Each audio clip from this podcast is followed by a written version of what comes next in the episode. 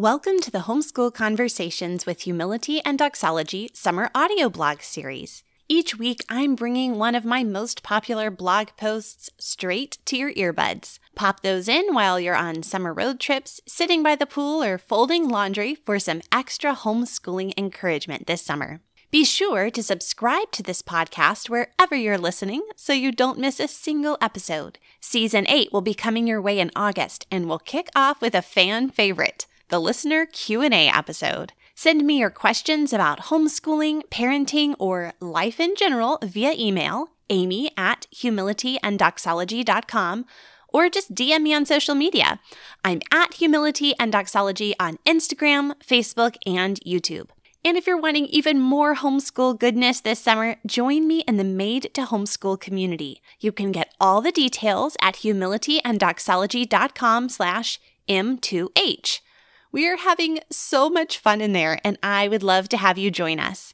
Join at humilityanddoxology.com slash M2H. Today's audio blog episode was originally published on humilityanddoxology.com earlier this spring as I looked toward our oldest son's graduation from our homeschool.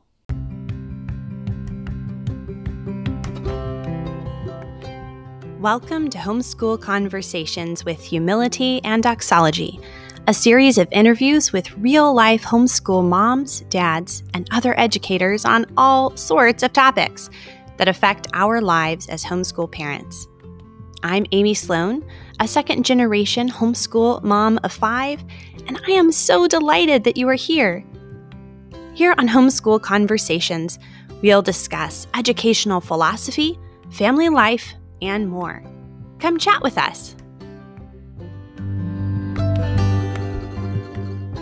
Before we jump into today's episode, let's pause and address a challenge that many homeschooling families face foreign language. Between complex grammar rules, vocabulary memorization, and language apps that don't translate into real world communication, it can feel frustrating. That's why homeschool families are turning to podcast sponsor TalkBox.mom. Forget about dull grammar drills and endless memorization.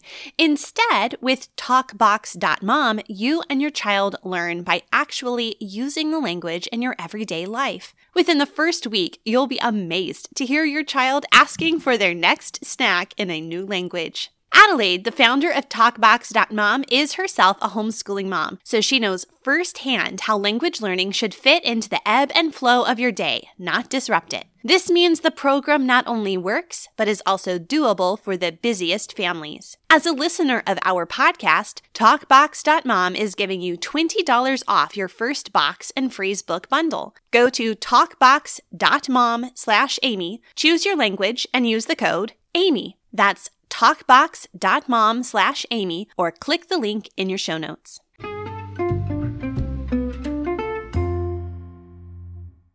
Three Things I've Learned as a Mom of a Homeschool Graduate by Amy Sloan. My firstborn son is graduating from our homeschool this spring. While I trust he will look back on his years of home education with joy, that's a story he will, God willing, share himself one day. But there's a sneaky part of homeschooling you may not expect if you're just getting started. It's not just the kids who are learning something in our homeschool. As we approach our son's graduation, it's given me time to reflect on how God has used homeschooling in my own life. I've learned so many things over the past 12 years. Well, closer to 18 if you start quibbling about grades and lifelong learning and kids who ask for reading lessons by age three, but I digress. I'll warn you ahead of time this list does not include homeschool curriculum or planning tips. It's not going to tell you how to write a transcript or get your kid into college. It's not going to give my tips for helping siblings to always get along. But if you find that one out, can you let me in on the secret? Instead, I'd like to share three things that have fundamentally transformed my own heart as a homeschooling mom. First, Family devotions sets the tone for the homeschool family. Is it strange to see family devotions included in a list of things I've learned as the mom of a homeschool graduate? After all, it usually occurs in the evening after school hours, and I've never listed it on a transcript or homeschool curriculum planning page. Yet, when we realize just how intertwined homeschooling is with family life, it begins to make more sense. One of the great joys of home education, after all, is that there really is no great divide between school and life. We are constantly learning and making connections across subjects and experiences, whether it's inside a textbook or while crammed together in the van for family road trips. Our family has never seen Bible as a subject to be tacked on to the day or sprinkled around a worksheet to baptize an otherwise secular topic. Instead, we see that everything we learn is under the lordship of Christ. This is His world, and we are learning His truth no matter what we're studying. Crowning our days with family devotions has lived out this idea in an immensely practical way, embodying our theoretical philosophy. The fear of the Lord is the beginning of wisdom. Thus, all our academic pursuits are rooted in wonder and worship. There were times early on when I occasionally wondered if we were being too intense about this whole family worship thing. After all, we've even been known to rearrange multiple schedules to make sure we fit it into our day. Yet, when I see my teens pursuing their own relationship with the Lord, I am more than ever convinced that keeping our family devotions as the absolute foundation of our family life is what has grounded us all in truth. They became the core around which our family relationships have revolved. In fact, when I think of our oldest child moving into adulthood, I think the place I may miss him the most will be in the living room while we worship together as a family. Family worship really has been the single thing that has most kept all of us connected during the changing seasons of parenting and family life. Second, starting the day together with truth and beauty really is worth it. The first few years of our homeschooling journey, I struggled to fit my ideals into our daily reality. There were all these beautiful poems I wanted us to recite together, lengthy scripture passages I wanted us to memorize, and read alouds I wanted to share. But how to fit that in when we were often already more than a little grumpy by lunchtime? What a joy to learn about morning time and realize that we could actually do those delightful things first. Those early days with all of us around the table reciting Death Be Not Proud and Ozymandias and Nothing Gold Can Stay are some of the most precious memories I carry in my heart from our years of homeschooling. While my teens' work and dual enrollment schedules, not to mention his strange obsession with sleep, mean we haven't usually seen him for morning time during his senior year, it only serves to reinforce in my own heart how precious those times together in all the previous years really were. Even now, there are inside jokes and Shakespearean quips we exchange in the midst of ordinary life. I have these visions of future family reunions in my living room with kids and grandkids laughing as we recite Casey at the Bat or a bit of Much Ado About Nothing together. Uh, can we make that happen, please, kids? The beautiful ideas we've shared over the past decade have mattered. They've formed our affections and trained our mind, and beyond that, they've given us a shared family culture and deepened our relationships. Of all the homeschooling decisions I've made, starting our days gathering together around good books, beautiful poetry, and God's Word may be the best. Finally, I've learned that homeschooling has been as much about my own sanctification as it's been about my kids' education. We often hear homeschool mamas say that they've learned more while homeschooling than they ever did in their own school years. As a second generation homeschooler, I came into this homeschool endeavor full of confidence and bravado. I had received a glorious academic education, and I was looking forward to reviewing and revisiting similar glories with my own children, while avoiding all the mistakes made by past generations. Obviously. I really didn't think I had that much to learn. God in His mercy loved me too much to leave me in that perilous position of arrogance.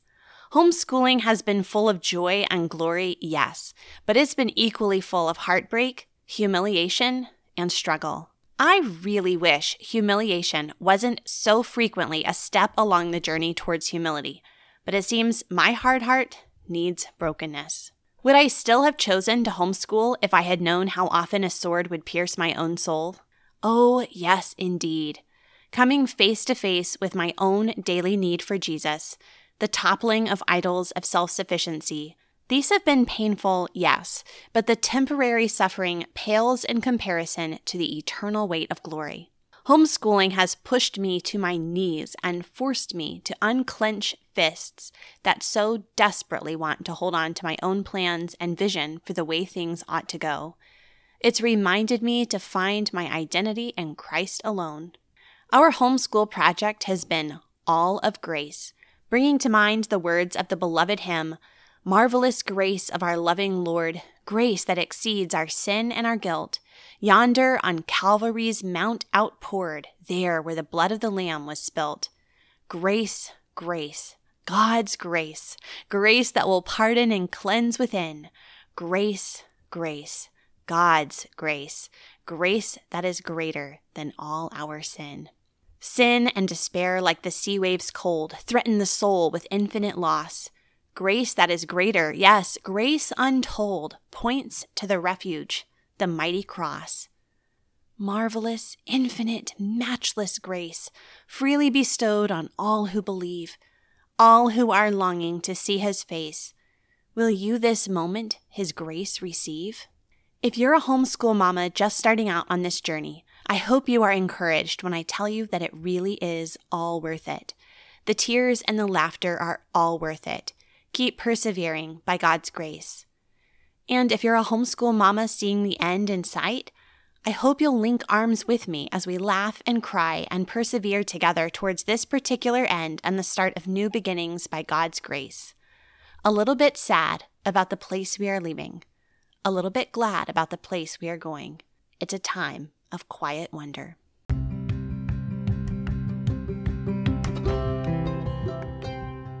Thanks for listening in on this week's Homeschool Conversation.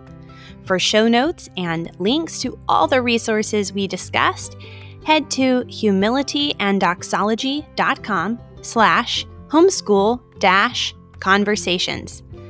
And if these episodes are an encouragement to you, would you take a moment to leave a rating and review and to share it with your friends?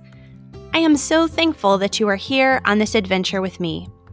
Let's repent of our constant striving, relish the joy of learning, and rest in the work of Christ on our behalf. Stand fast, my friends.